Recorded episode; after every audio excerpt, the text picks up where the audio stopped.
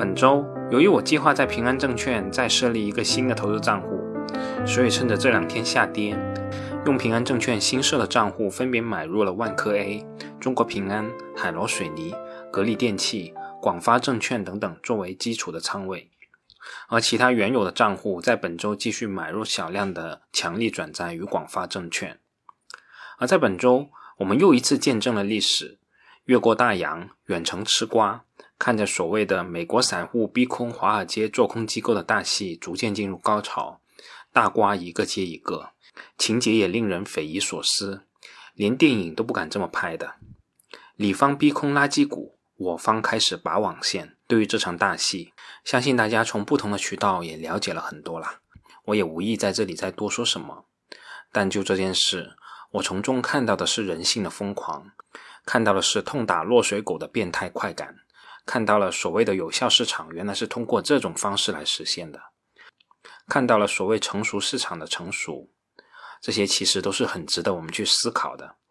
或许我们的市场越来越成熟了，各种投资理论也越来越深入人心，可以留给我们散户投资者的机会可能会越来越少。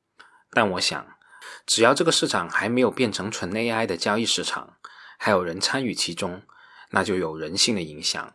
而无论人类的科技如何发展，人性却难以发生丝毫的改变。可以说，这才是证券市场中最大的确定性。好了，对于这场大戏，我们就继续隔岸观火吧。我这里也先不多说。那在这里，我还想回应一下一位朋友的留言。他的留言是这样说的：“现在不是说房产不景气吗？请教为什么还要买入万科 A？刚好我本周还继续大量买入万科 A，所以正好回应一下这位朋友。”也算是给我自己的投资逻辑做一个记录吧。我们先来说第一个问题，就是这位朋友所说的房地产市场不景气的问题。其实对于这个问题，我就想问一句：我们现在哪位朋友真的看到房地产市场有不景气了？我们看到的只是监管机构接二连三的出台重磅的政策去打压房地产市场，而不是真正的房地产市场不景气。试想。一个还需要反复出台政策打压的行业，真的可能不景气吗？如果真的不景气，还需要出台政策打压吗？从这一点而言，我个人认为所说的房地产市场不景气是不存在的。但是，我相信更多人看到的是房地产市场在未来一段时间内预期将不太景气，而我们的股市从来都是反映预期的地方。既然预期将不景气，那么股价打下来也是非常正常的一件事。对于房地产市场会怎么走向，我个人是没有兴趣去预测的，也不可能猜到事情的结局。但我们能看到大概率的趋势是，无论房地产市场走势如何，房地产需求的市场终将会存在。甚至在各大行业我们都看到变革新力量的情况下，在房地产市场我们暂时没有看到丝毫的改变。这一点其实是与所谓的白酒是有点相像的。之前一直有一种说法。年轻人都不喝白酒了，白酒是一种逐渐消亡的东西。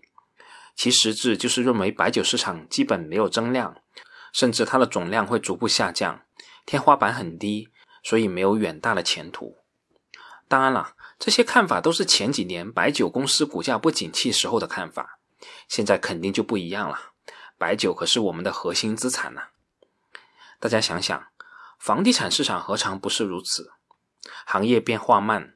行业上升的天花板被封死，但其实它的基础需求还是很稳定的。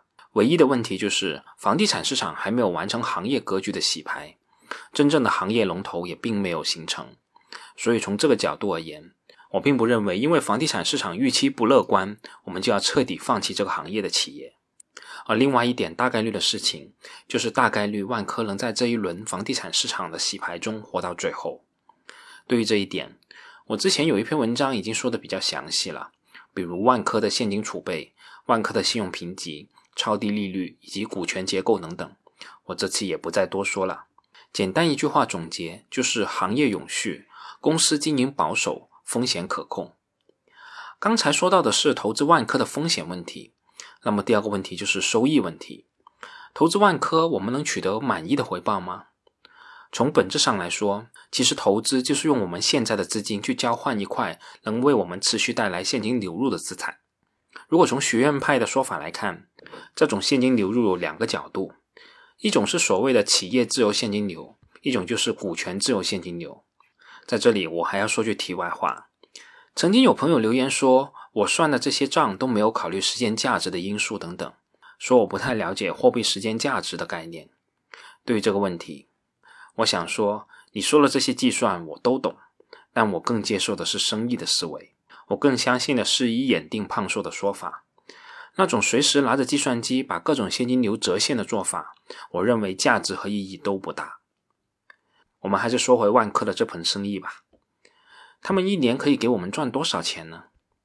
按照二零一九年度的口径，万科的规模净利润是三百八十亿元左右，基本的每股收益是三块四毛七。至于二零二零年受疫情的影响，万科的归母净利润会有多少呢？我们不太好猜测。但有两个维度可以供大家参考。第一，就是万科三季度累计的归母净利润其实已经不低于二零一九年的同期了。第二，就是万科并没有披露业绩预告，这基本预示着万科二零二零年的业绩可能与二零一九年相距不大。当然了，这里还有一个点，就是如果这个净利润与我们实际拿回来的现金相差很大的话，那么这个净利润的数就不能用了。比如一年的时间赚回来的是一堆应收和存货，对这种企业，我个人是不太愿意投的。谁想要一堆存货呢？不过万科的不一样，万科的存货是房子，那起码在现在的市场环境下，我还是愿意要的。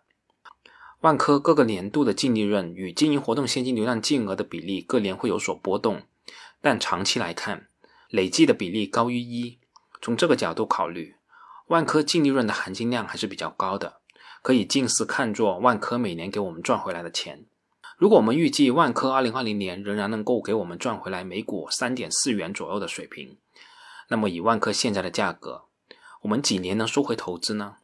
按照2021年1月29号收盘价27.79元每股计算，我们大概八年可以收回投资，而这个八年并没有考虑万科的自然增长。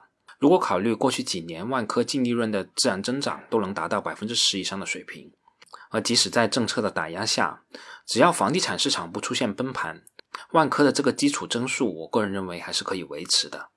综合考虑以上的因素吧，万科这盆生意对于我而言算得上是有利可图了。那说到这里，还有最后一个问题，就是刚才说到的归母净利润，如果企业不把这些钱分给我们股东，那这个所谓赚的现金流不就是赚了一个寂寞吗？那起码从我自己的角度来考虑，我认为这部分钱虽然没有分给我，但是是留在公司进行了再投资。如果公司能够维持较高的净资产收益率，而且赚的都是真钱的前提下，留在公司可能是比分红更有利的选择。我们可以看看万科历史的净资产收益率，公司历史净资产收益率持续高于百分之十九的水平。